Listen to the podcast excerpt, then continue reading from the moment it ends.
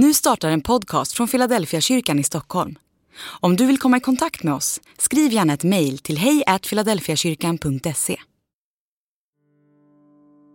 När vi pratar om helande så är det ofta vi tänker på det fysiska helandet, den medicinska sidan. Och när vi läser evangelierna så kan man ganska snart ana att alla helanan har en dubbel innebörd. Naturligtvis blir någon frisk. Det är något som händer, ett fysiskt under. Men det finns något mer att hitta i de där texterna.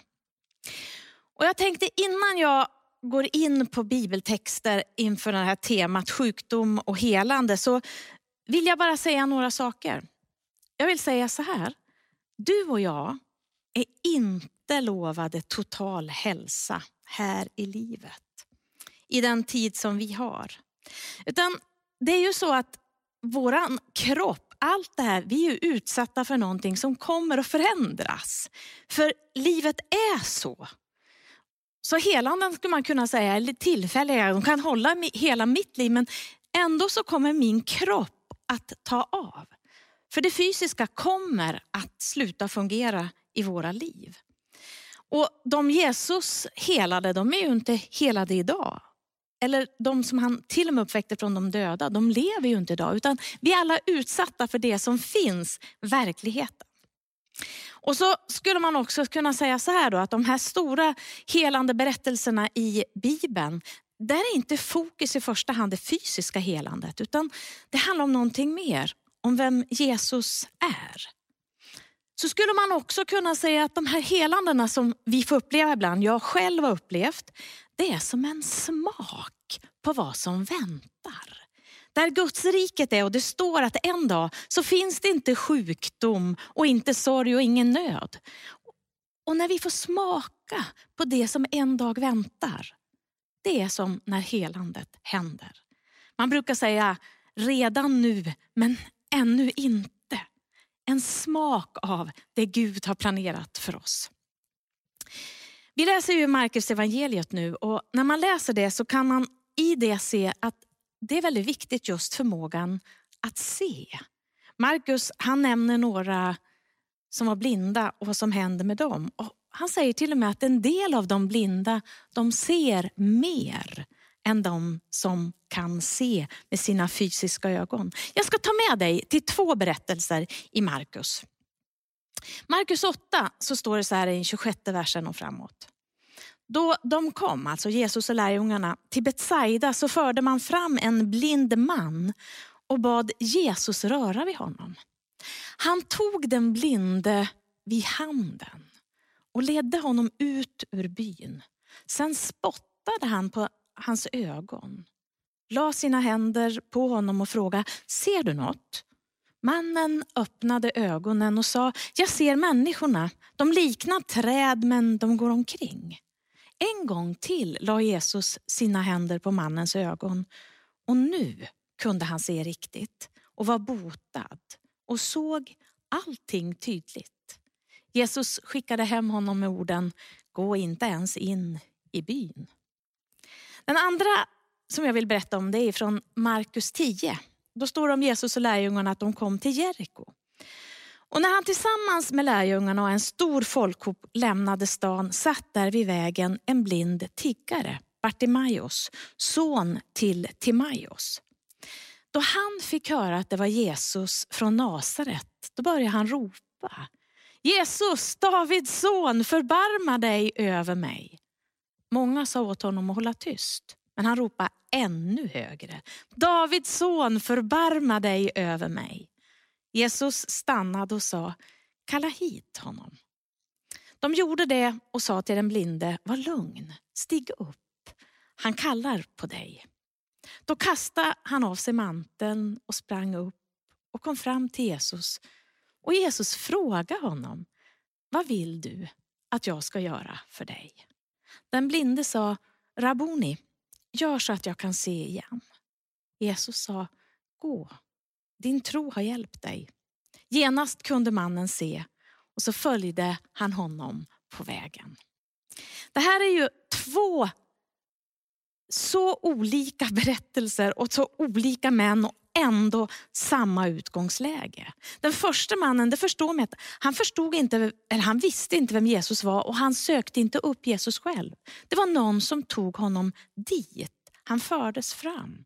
Men Jesus han tog mannen i handen. Och så det här med att han spottade på ögonen. På den tiden i det sammanhanget trodde man att saliv kunde ha en helande kraft. Det är som att Jesus säger, ja ja, så här kan några göra men jag gör det på ett annat sätt. Och Den här mannen hade nog sett tidigare också för han kände igen träden. Och när han är helad så säger Markus på tre sätt. Nu kunde han se på riktigt och han var botad och han såg allting tydligt. Den andra mannen, Bartimaeus som satt där vid vägkanten, han var tiggare och helt plötsligt så vet vi både vad han heter och vi vet vad hans pappa heter. Och vi förstår att denne Bartimaeus, han visste vem Jesus var. Så han redan när han hörde att Jesus kom, så bara, jag måste få träffa honom. Han anade att Jesus kunde förändra hans liv. Och så försöker de andra tysta och han bara ropar mer och mer. Jag älskar den här berättelsen, jag gillar Bartimaeus. Han ger sig inte. Och så säger man, Davids son förbarma dig. Och så får han komma. Och så Jesu fråga. Vad vill du att jag ska göra? Det som är så självklart. Men han ställer frågan och så säger han jag vill se. Och så på en gång händer undret. Och Bartimaeus han kallar också Jesus för Rabuni som är den högsta delen av en andlig ledare. Och faktiskt är Bartimaeus också den enda i Markus som säger att Jesus är Davids son. Det är en oerhört stor bekännelse. De här olika sammanhangen, en som tycks veta vem Jesus är och som vi får veta lite mer om. En som är mer en främling som verkar inte ens bo i den by där han var och som inte har någon aning. Men Jesus förbarmar sig över båda. Och helandarna är helt olika. Och jag tänker, sån är Jesus. Jag tror verkligen att Gud kan hela människor. Och han gör det olika. Han gör inte skillnad på människor. Och jag tänker att han gör det olika för att ingen ska tro att det finns en metod. Ni vet det där, ett plus ett är två jämnt. Och att man ska på något sätt, på ett speciellt sätt vara eller på ett speciellt sätt be. Nej, sån är inte Gud. Han kommer som den han är och på det sätt han vill i alla olika sammanhang. Men Jesus såg de här männen och han förändrade och så gjorde han det på sitt sätt. Och jag tror att man också kan få vara med om som den första mannen, att det händer som i steg. Ett påbörjande av ett helande som sen träder in. Jesus han kan göra det på många olika sätt. Och här är det ju väldigt påtagligt med det fysiska undret. De kan se. Och jag tänker att deras liv förvandlades, inte bara att de kunde se, utan de fick en plats i samhället igen. Plötsligt behöver han inte vara tiggare, Bartimaeus, Timaeus son.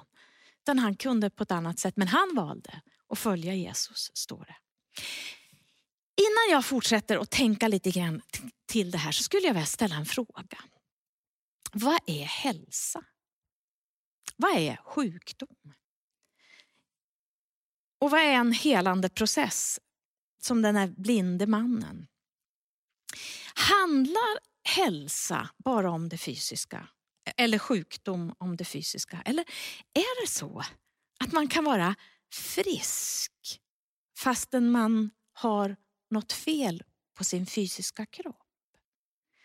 Kan det vara så att man är fullt frisk fysiskt men ändå är man sjuk eller trasig?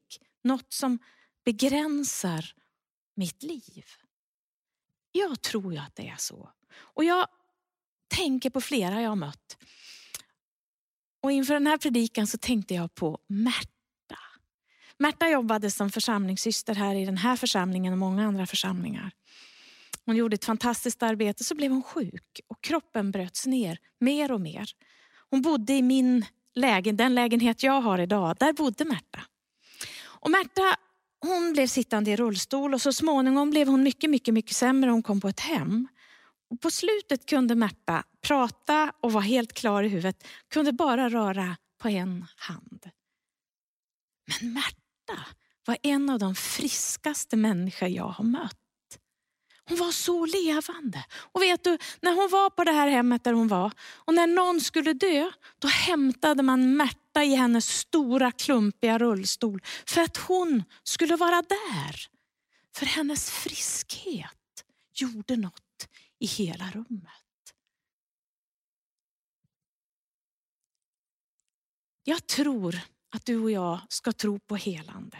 Att Jesus kan och det kan förändra våra liv. Men jag tror också att man kan få se ett större perspektiv.